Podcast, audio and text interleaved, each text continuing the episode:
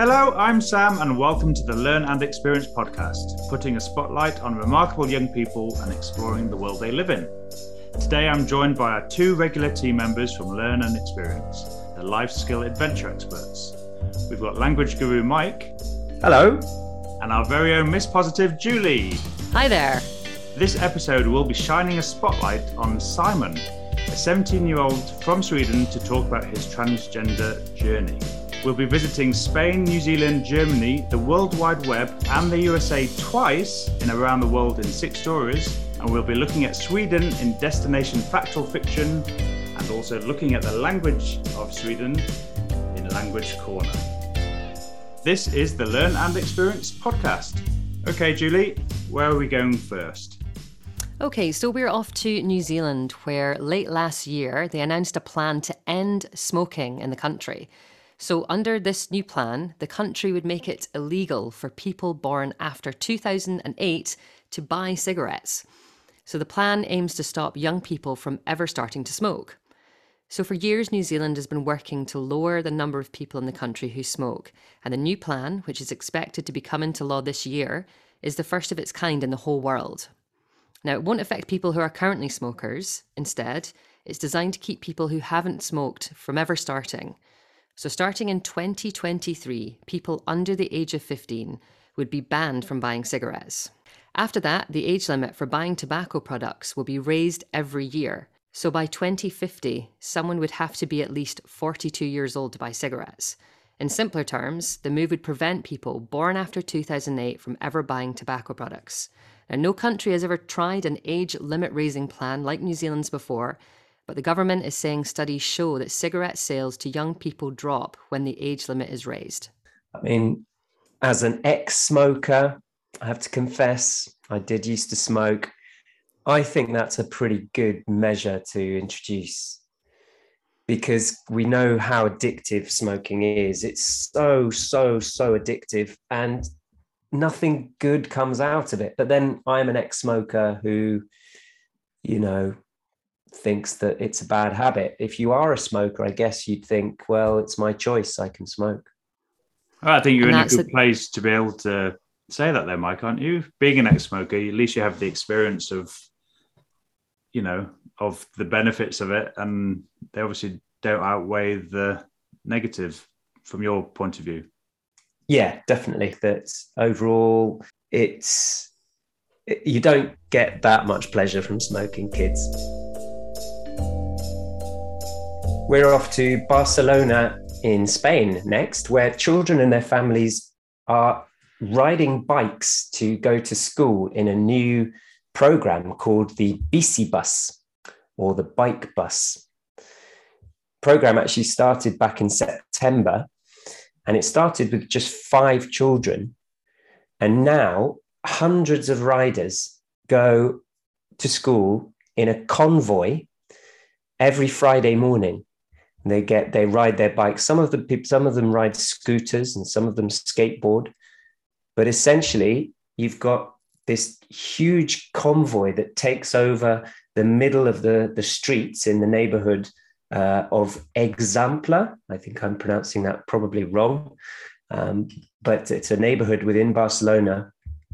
And once a week, uh, the local police provide a police escort and everybody just goes on their bikes and they pick up kids along the way.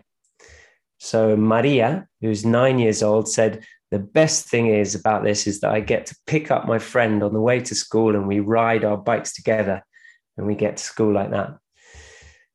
So they're hoping that this is going to become a more of a, a national thing and then perhaps other countries will copy it as well. What the, the best way to start your day is just like cycling, doing something that you weren't maybe previously allowed to do, and then all your mates just joining in. I can't think of a better way to start the day. I absolutely love the, that. And the best thing is they play music, so it sounds it feels like a party. Literally the best way to start the day. I think we should just start doing that here to work. Everybody just, you know, between the hours of half past eight and nine, just bikes in the driving rain and snow. yeah. Yeah.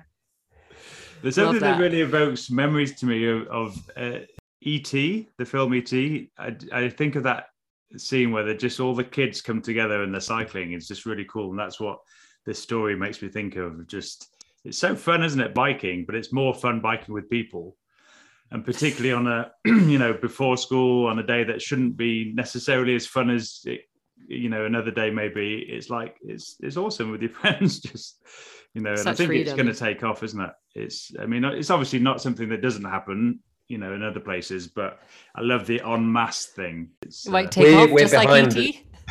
hey, Sorry, I missed that. you missed you missed your own one. I think we can fairly say that at L&E podcast we are behind the Bici bus in Barcelona. So well done, Bici bus crew. Okay, we're going to Germany now, where nine young people have won a climate lawsuit against their own government. So, Germany's top court has ruled that parts of the country's 2019 climate action law must be changed because they don't do a good job of protecting young people. The court case highlights an important part of the climate crisis. The climate crisis will affect young people far more than adults, and that's because the effects of global, global warming will become more serious over time. As young people become adults, they'll be left to deal with the, any problems that today's adults have ignored. In 2019, Germany passed a new law promising that the country would be carbon neutral by 2050. The law made a detailed plan of action until 2030, but the law didn't have any specific rules or plans for climate action that would be taken between 2031 and 2050. So, a group of nine young people, aged 15 to 24, took the government to court over the law. They said the government's failure to plan carefully was putting their future lives in danger. Under the government's plan, they felt like they would be left to deal with the most difficult emission challenges when they were adults. So Luisa Neubauer is one of the young people who sued. She works with the climate action group Fridays for Future. Luisa said, Climate protection is our basic right, and that's official now. This is a huge win for the climate movement and it changes a lot. That's an impressive win, isn't it? Do, do you th- does it say if they represented themselves in court? I don't know about the specific uh, actual lawsuit. I, I, imagine they didn't. I imagine they probably had uh, lawyers on their behalf. Uh, but it was... that'd be quite fun, like a nine-year-old going, "No, no, no, no, no, uh, uh, uh Your Honour, this is not right." And they've watched loads of series on Netflix about how to be a good lawyer. I think law, I think uh, I think courtroom dramas are my favorite one of my favorite films, and I can really imagine some of these young people. You can't handle the truth. exactly. one of our favorite films ever. That's it's really interesting that you know Germany, the the government have come up with this law and they've gone, you know what, that's that's great. It's not good enough, you know. And I think that that's probably done quite a lot. Like people just settle for substandard anything, really. You know, it's really great of them to go, you know, it's going to be us. It's going to be us in 20, 30, 40 years time and this isn't good enough. So I think that's great. Don't you don't always just have lot, to we we talk about a lot on this podcast about climate change and it is it's the young people who are going to suffer the consequences. So good on them for being proactive and taking action. So we're off to America now. So when 13 year old Adeola Olagbegi discovered his bone marrow transplant was successful, he was granted any wish of his choice. He chose to feed the homeless people in his hometown of Jackson, Mississippi for a whole year. So in June 2020, um, was diagnosed with aplastic anemia, which is a rare and life threatening blood disorder. This disease is a type of bone marrow failure that made it impossible to provide enough blood cells to support his body. Now, because the disease causes bone marrow damage, Abraham needed a new bone marrow transplant to survive. Now, Make a Wish Mississippi, which grants wishes to children and teens ages 2 to 18 who are often battling devastating illnesses, made his wish come true, bringing to life Abraham's Table, a service that provides meals to the homeless every third Saturday. On those days, Abraham and a group of volunteers stand in Jackson's Poindexter Park distributing meals and will continue to do so um, with Make a Wish for the next year. Um, Abraham was ingrained with kindness growing up.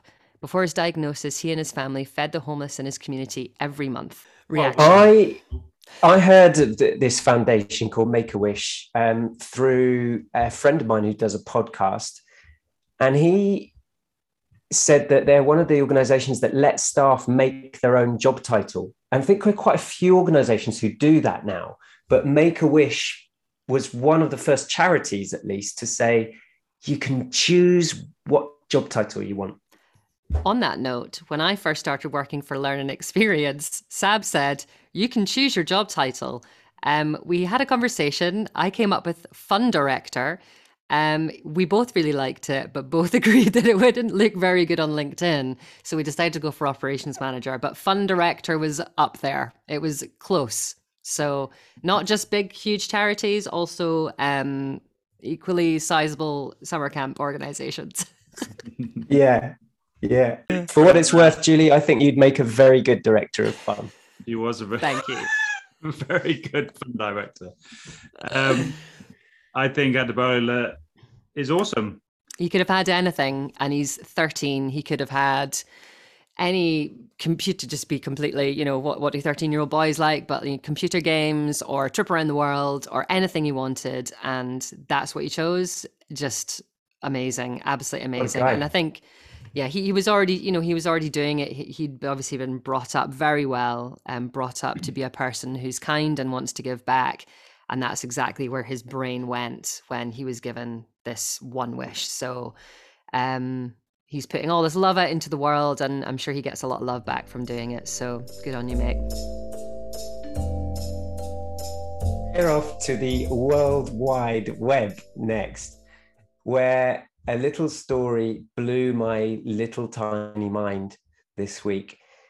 And that is that TikTok, the website that if you haven't heard of, you've been living under a rock, uh, was voted the most popular website of 2021. So if you put that into context, that means that TikTok is more popular than Google.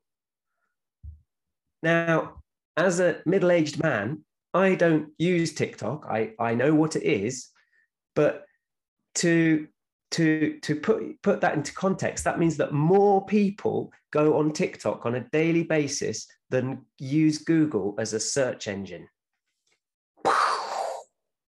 My mind is being blown. Uh, it was seventh at the beginning of 2021, and it leapt up into first place, overtaking um, Google and also Amazon, Netflix, Facebook, Microsoft, and Apple. So the top three most popular websites of the world of 2021 were TikTok in first place, Google in second, and Facebook in third. Once you talk, you just can't stop. Uh, lol. So I'm also going to America now, and in fact, Colorado to be precise, to be inspired by a 105 year old who is still setting sprinting records. So, Julia, the Hurricane Hawkins, has set a new world record by running the 100 meter dash in just over 62 seconds. If that doesn't sound particularly fast to you, so Usain Bolt's world record is 9.58 seconds. Keep in mind that Miss Hawkins is 105 years old. And before this year, there wasn't even a category for female runners over the age of 104. They had to create one. However, running isn't even Miss Hawkins' main sport. She's been biking for most of her life, but she took up running a few years ago and set her first world record in 2017. Encouraging others to be active is a big part of what keeps Miss Hawkins running. She said, My message to others is that you have to stay active. And if you want to be healthy and happy as you age, just keep moving. What an inspiration she is. So you were saying in the first bit there wasn't a category. So you're actually saying that she won. She came yeah, first in her category. Yeah, she's first. She's the world record holder. She's everything. I mean, we like to cover youth stories of, on the Learn and Experience podcast. But I think this is an inspiration to all of us to think 105 years old. And I actually watched her do this. So I watched the video of her. How long did it take you? Uh, 60 seconds. About 65 seconds. And just watching her, it was so amazing because she really was sprinting. Like for her, she was, she wasn't just, you know, just walking and just, I'm 105 years old, so I've gone 100 meters. She was going for it. She was completely puffed out at the end, but smiling all the way. And it was, you know, I'll admit, I brought a tear to my eye. It was, uh, it was, it was pretty incredible. Okay, that was the world in six stories. Okay, we have a special guest this week, and we are delighted to welcome Simon from Sweden. Hi, Simon. Hello. Right. Can you tell us a little bit about yourself? Yeah. Uh, so I'm from Sweden. I'm 17 years old, and I'm in school. Uh, I go an international program called the International Baccalaureate, which I'm right in the middle of at the moment. And I study literature and visual arts mostly, uh, which are kind of my main interests outside of school as well. Okay, so Simon, we've got you on today to talk about your transgender journey. And for us, you had you basically attended our summer camps uh, for three years, three different years, I think. Uh, yeah. Um, and in 2018, uh, having your mother had booked you on uh, our programs, and you uh, emailed me separately and asked to be called Simon. And I just want to hear from from your perspective, uh, kind of that whole process and and and how it was for you from from the moment you decided to email me uh, and uh, from the moment you arrived at camp and, and that whole experience. Um, well, it was kind of a, it was all very new to me. Uh, so I didn't really know what to expect when I emailed. I didn't know if, you know, that was something you were allowed to do or, because uh, I hadn't told my parents. And it was like the winter before that, I had kind of just figured myself out. And I really loved going to L&E the first time I went. And I kind of dreaded going back, knowing all this new stuff about myself and not being able to share that with anyone that sounded like the worst possible summer ever uh, so i kind of just figured i'd like nothing bad like it wasn't illegal to ask um, anyone of that i think so i emailed you guys and i had like no expectations because it was really the first time i had approached an adult or just a other, another person with these um, questions or like to ask someone, oh, this is my preferred name and pronouns. I had never had that conversation before. It was all very something I kept very to myself. Um, so when I came to camp, kind of anything was great to me, you know, that it was just someone who listened and you guys were totally fine with it. And I was just kind of amazed that it didn't like the world didn't end because I like asked adults to listen to me. Uh, so it was really good. And in even now looking back, that summer in LNE is kind of my first time uh, being out and kind of you know being myself in that sense. So it's it has a lot of importance to me just as a place and it, it was like monumental for me that uh, I had a place where I was just accepted, and it was great. Yeah. How did your kind of peers and your your the fellow campers react to you know? How did they treat you? Did there was anything different to kind of the previous time, or was there no change? Um, I mean, I think it's a bit different because the first time I went to LNE in general, I was really young. I think um, compared yeah. to the rest of the kids there. Uh, so I felt more maybe ready to be more outwards and outgoing, anyways, in general, uh, the second time. But um, I don't know. I think it was, I didn't really talk about it or explain it too much to other campers. And I think it was kind of this, uh, it wasn't a mystery per se, but uh, like some young kids would ask me, Oh, why are you sleeping on the girls' floor? But your name is Simon. And it was like, Oh, you know, and I just kind of shrugged. And I mean, it wasn't a big deal. And I think that was kind of the charm of LNE in general that whatever you do, it's kind of these couple of weeks during the summer where it's just kind of, I don't know, it just feels like a separate little pocket universe where no mm-hmm. one really questioned you too hard. So I didn't really say much. But the times when I did talk about it, mostly with the people in my dorm room, I guess, they didn't really know anything, but they were really curious. And I realized that people don't really interact with stuff that they don't experience themselves. So I was probably the first trans person a lot of those kids met.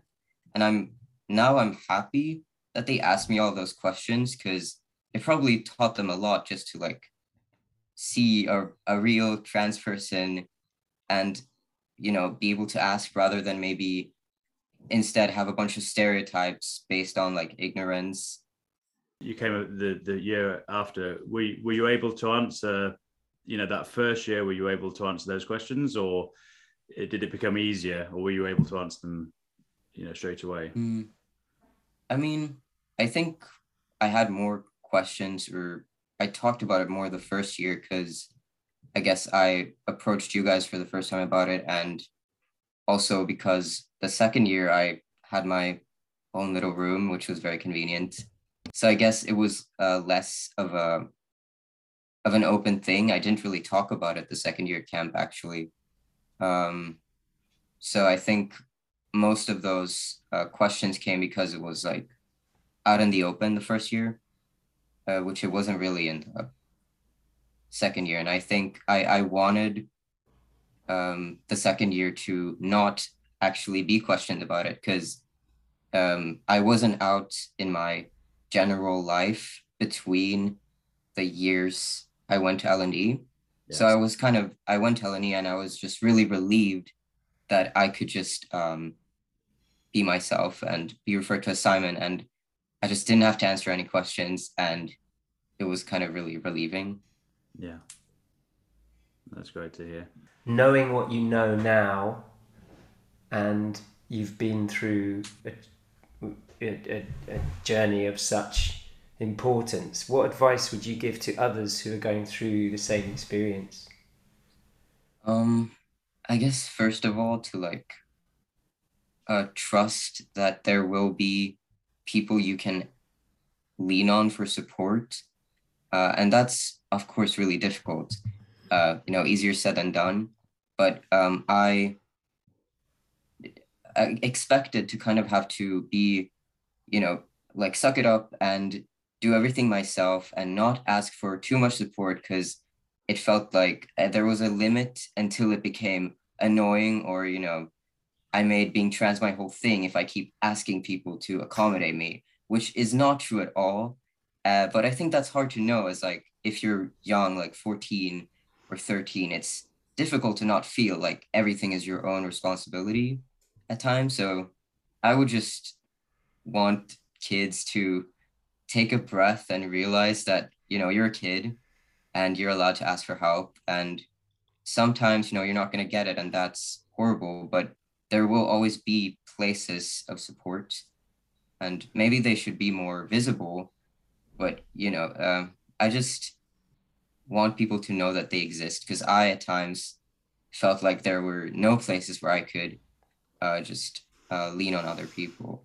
Um, I get quite emotional. Sorry, Simon. It's um, I just first of all, I just think you're so so brave, and for those kids that you spoke to, you know, that first year when you were when we called you Simon, like you would have done a lot for them as well, and opened their eyes a lot, and just yeah, just it's all about visibility. You know, growing up when you know, when I was like 12, 13 and knew I was gay and wanted to come out and didn't have anybody around me, it's it's really hard. And if you have someone that you can see that's doing it and rocking it and it's all good, then it just makes it so much easier. So yeah, just very brave and, and thank you for for, for for doing it. So you were talking a little bit about um about the support about you know your advice would be to young people is to to to ask kind of for support and not to be scared of that like what has been the support system for you like friends family school you know any other sort of types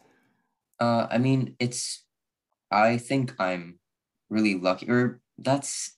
It's kind of a trick because I don't want to say that I'm lucky for people to support me because it should be a given, but you know it's not. So I appreciate that I am, but I think often I would not really ask for support because I felt like it was asking for too much. But once I got to a point where I, and usually it maybe got quite emotional that I would just maybe, yeah, just kind of not very productively lash out because I really needed support. Then, of course, it was like, you know, my parents were like, yeah, of course you can come to us or, you know, friends. Uh, but um, it's hard to, I think, see maybe sometimes that people are willing to support you but um, I do like my parents support me and my extended family. Most of them are really, you know, curious. If they don't really know, you know, they come to me and ask me, you know, what does it mean? And yeah, what are your pronouns? And questions like that, which I think are great. Uh, and like, I think now I'm at a point where I feel like I am supported, but three years ago, maybe, even though the same support was there, I did not know how to ask for it, which I think is kind of a common problem that you don't really see the support because you're really scared of the prob like possibility that there is none. So yeah, it's terrifying being being young and not and not you're you're you're still young, your brain's still developing, you know, you're you're still experiencing everything so fast and it's really easy to get caught up in in in just fear and being scared. And it's like you tell one person then you tell another and it kind of gets mm. and you're like oh like nothing terrible happened. Like oh and it yeah. gets you braver and braver. So exactly. um right.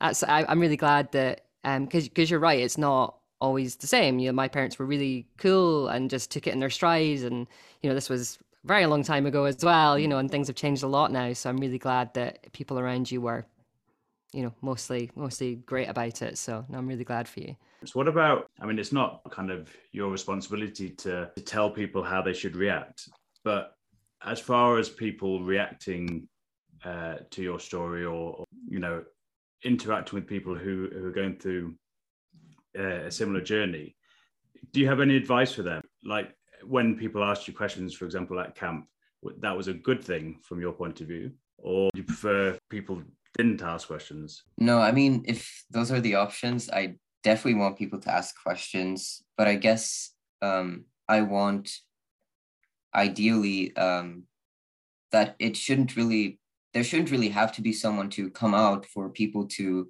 talk about LGBTQ identities or uh, issues, you know. But often I think a lot of people kind of are faced with all these questions themselves once they meet a trans person, for example, like those kids at camp, which is totally understandable. But I guess uh, there are so many great places where maybe adults and in general people could start a conversation without depending on like one person to come out to start the conversation because that can be really scary as a trans person or just uh, lgbtq plus person so i guess I would want people to start asking questions, not necessarily at like the one trans person they know, but just in general, ask them. And then if one person, you know, dares to ask, oh, I actually don't know that much about the LGBT community, I bet someone else will say, oh, yeah, me neither. What's up with that? And it's immediately a conversation that isn't really dependent on one person, you know, daring to come out, because that can be a lot to ask of people in certain settings. So I just want it to be kind of a collective curiosity that opens up a, a conversation, yeah, in general. I think that's a really good point uh, that ties in with something you said earlier as well about your identity being more than just trans, right? Like yeah, it can because otherwise we can just sort of go, oh, you're the you're the gay person, or you're the you know we we pigeonhole identities like that, and actually it's kind of like you know, no, I, I, I'm. I have more than that going on with the sum of my parts. Yeah, for sure. And that's, I think that I'll, a part of, because that's a pretty common mindset, or, you know, you're usually pointed out for kind of the one odd thing about you. And I used to, especially when I was younger, be so defensive and unwilling to tell people that I was trans because in my mind, then that would totally diminish me into this one mm. thing or question or curiosity in their mind. And I just did not want to be that. Uh, but that's something I myself am unlearning because I know, if, like, after a conversation or two, you know, that's not at, at all going to be the case if people are willing to listen, of course.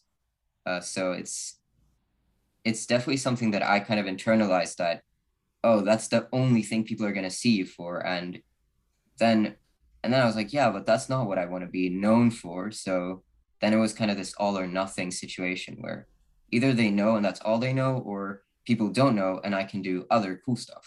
And that's, you know, that's not how I want it to be. So the point that I really like is that actually this is not what defines you. And that's how I view L&E.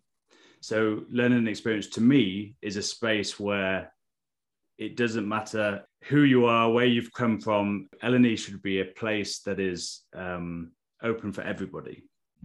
And that shouldn't be at the forefront of everyone's mind. The forefront is to to be relaxed and have a lovely time, you know, and to be yourself. And that's what that's what I aspire to do all the time, uh, and and and the staff as well. But we are all learning, and and we we won't get it right every time, but we want to get it right, and that's why it's so important having these conversations. Um, and I hope you know I'm certainly learning all the time, and and I know that Mike and Julie and and all our staff, you know, the, there's not one of them who who doesn't want to get it right. It, it's something that we it's a, a, continuous path, right? We're we're just continually making sure that we we're all not ignorant. I think. I think what it did was it made us all think, and it made us think, why are we doing this this way? Why are we doing this that way? So it actually kind of opened our minds to potentially just different ways of of doing things, and that can only be a good thing. So again, yeah, thank you, thank you for for putting the trust in in in Sam and and L&E, um, because as Sam said, like L&E to especially to the children is this like sanctuary of where they can come and they're they're away from their family, they're away from their friends that they probably spend 12 hours a day with every day and and to be away from that is really important for a lot of young people and I think that's exactly what you used it for. You were going to be away from every, everybody that you knew you were going to dip your toe in the water and see what happened and nothing terrible happened, uh, which was which was good. I mean that's all I guess the most important thing is to just um, remind yourself that you can always learn, especially I think older, you know, or adults. Uh, you know, you, you never you never complete uh, your learning experience. Uh, you know, at any point. cool. Thank you so much, Simon. That that you know is really really great to hear, and uh, wish you all the best with with everything Thanks. you do.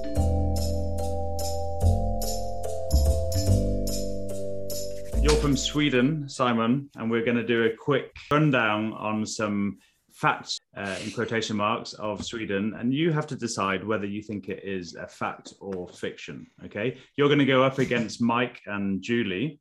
Uh, they're going to confirm because you've obviously got the advantage of coming from Sweden. Let's see how much you know about your own country. Destination fact or fiction. So, Sweden has a population of 10 million. Right. Um, fact. I think it's more. Surely more. It's um, bigger than um, that, isn't it? Sweden? What, what does your gut say? Bigger. Go on, go bigger. Go bigger. We, we think fiction because it's more.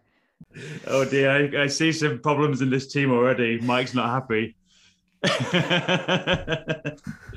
uh, because Simon is correct.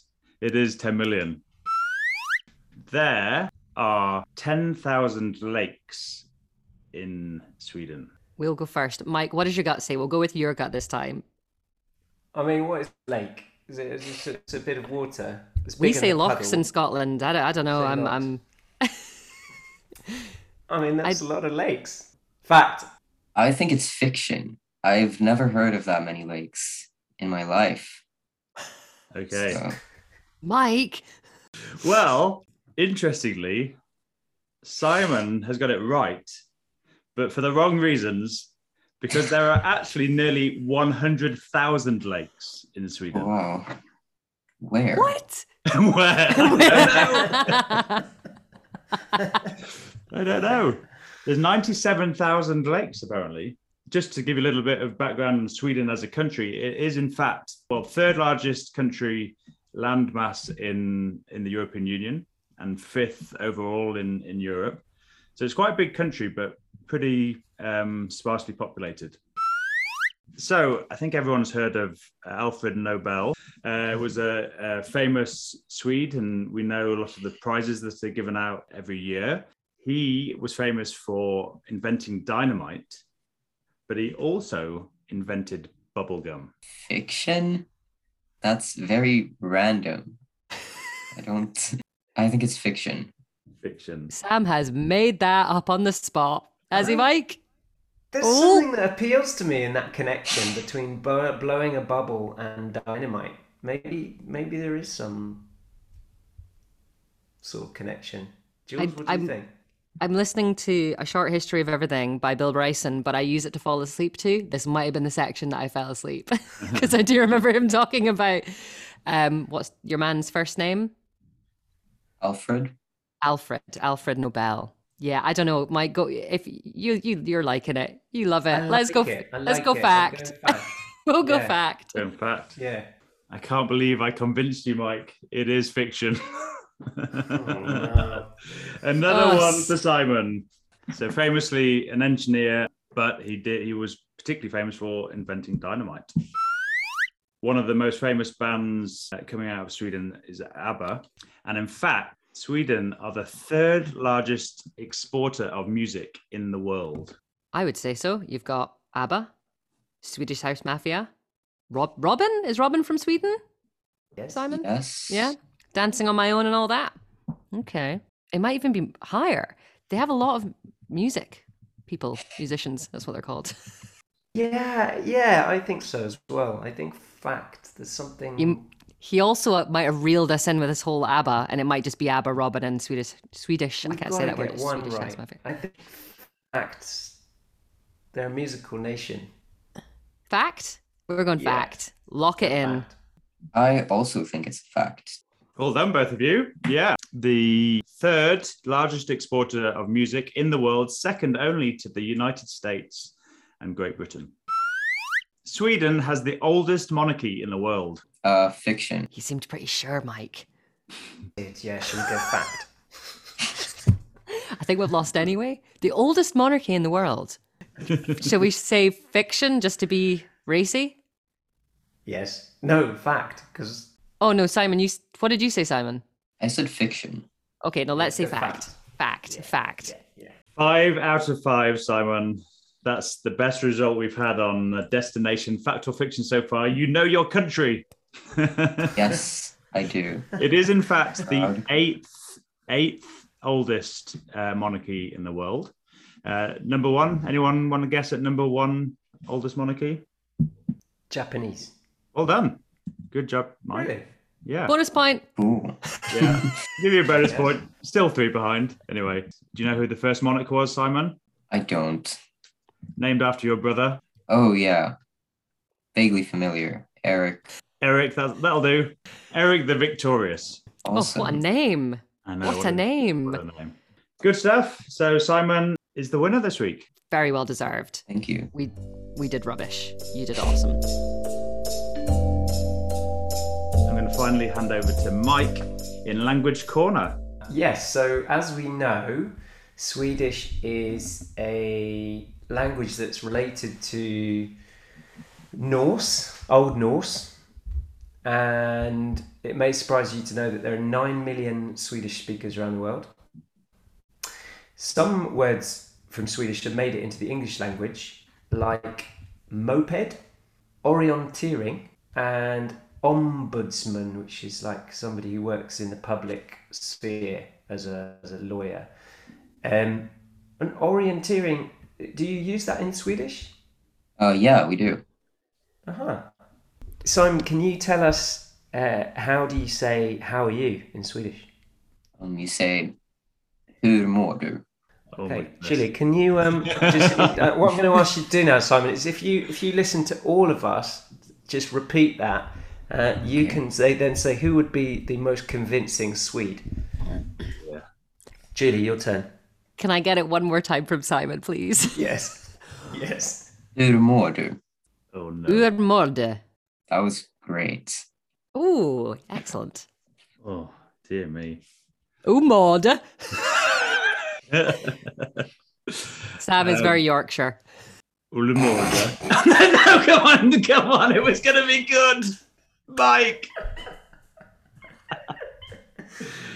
Just Ullemorda. Umorda. okay, be honest, Simon. Um, I think Julie was best, but that's because she heard me say it the most recent. Exactly. You're so Um, diplomatic. Well, was, you all kind of sounded like uh, you were from Finland and speaking Swedish. Interestingly That's interesting. Oh, sorry. You wanted it in my Scottish accent, not my Finnish accent. Apologies. Apologies. I wanted to ask you, uh, Simon, about the word because I, I I did some research about Sweden. And this word keep on kept on coming up, but I don't know if it's kind of something that's you know just a Wikipedia kind of thing rather than something that happen happens in real life. But if I said fika to you, Oh, yeah. what does that mean to you? Uh, well, fika is um, a casual hangout where you probably drink coffee and have a pastry, and it's kind of trendy. Like from the outside, like apparently it's a really interesting thing to other people who aren't Swedish, but it's really just like a free. Whenever you have a free moment and you go grab a coffee with a friend, it's kind of very casual, but also very ingrained in Swedish society. And that's that's kind of for a long time. It's not just a modern thing. Yeah, no, I mean, I'm not sure when the word, of course, uh, was invented, but no, it's a, it's a pretty long-standing tradition. the definition I, I I mean, you've basically given the exact definition that I, I had uh, found. Uh, they just took, go on a little bit further here, saying uh, this ritual also includes having an open and meaningful conversation at the same time, which can be which can involve dealing with profound issues. Um, yeah, for sure. I totally forgot that's the most important part of it. Um, Oh, really? but I mean, I guess it is kind of a guaranteed moment to you know have a conversation with you know a friend or I know coworker. I mean, I don't have a job, but you know, it's kind of a a moment to catch up. I guess you can make it really profound too, but to me, it's very casual. But you wouldn't. So what would be the like the British version of that be? do you want a cuppa actually, or do you want a brew? It kind of covers that. You know, it doesn't mean Yeah, you want a cup of tea. It, it mainly means do you want to come and have a chat? But you know that's what it kind of means, and we'll put the kettle on while we're doing it. You know, That's a really good. That's a really good analogy, isn't it? Actually. yeah. But it's it's it, would you choose? You know, when you're WhatsApping or texting, or whatever, would you say, "Shall we go for a fika?" I You, yeah, I think I I it do. is used as a word. Yeah, yeah. Okay, that's it for this week. Goodbye, Simon. Goodbye, Mike. Goodbye, Julie. Goodbye, Sam. Goodbye, everybody. We hope you enjoyed the show. That was the Learn and Experience podcast, putting a spotlight on remarkable young people and exploring the world they live in.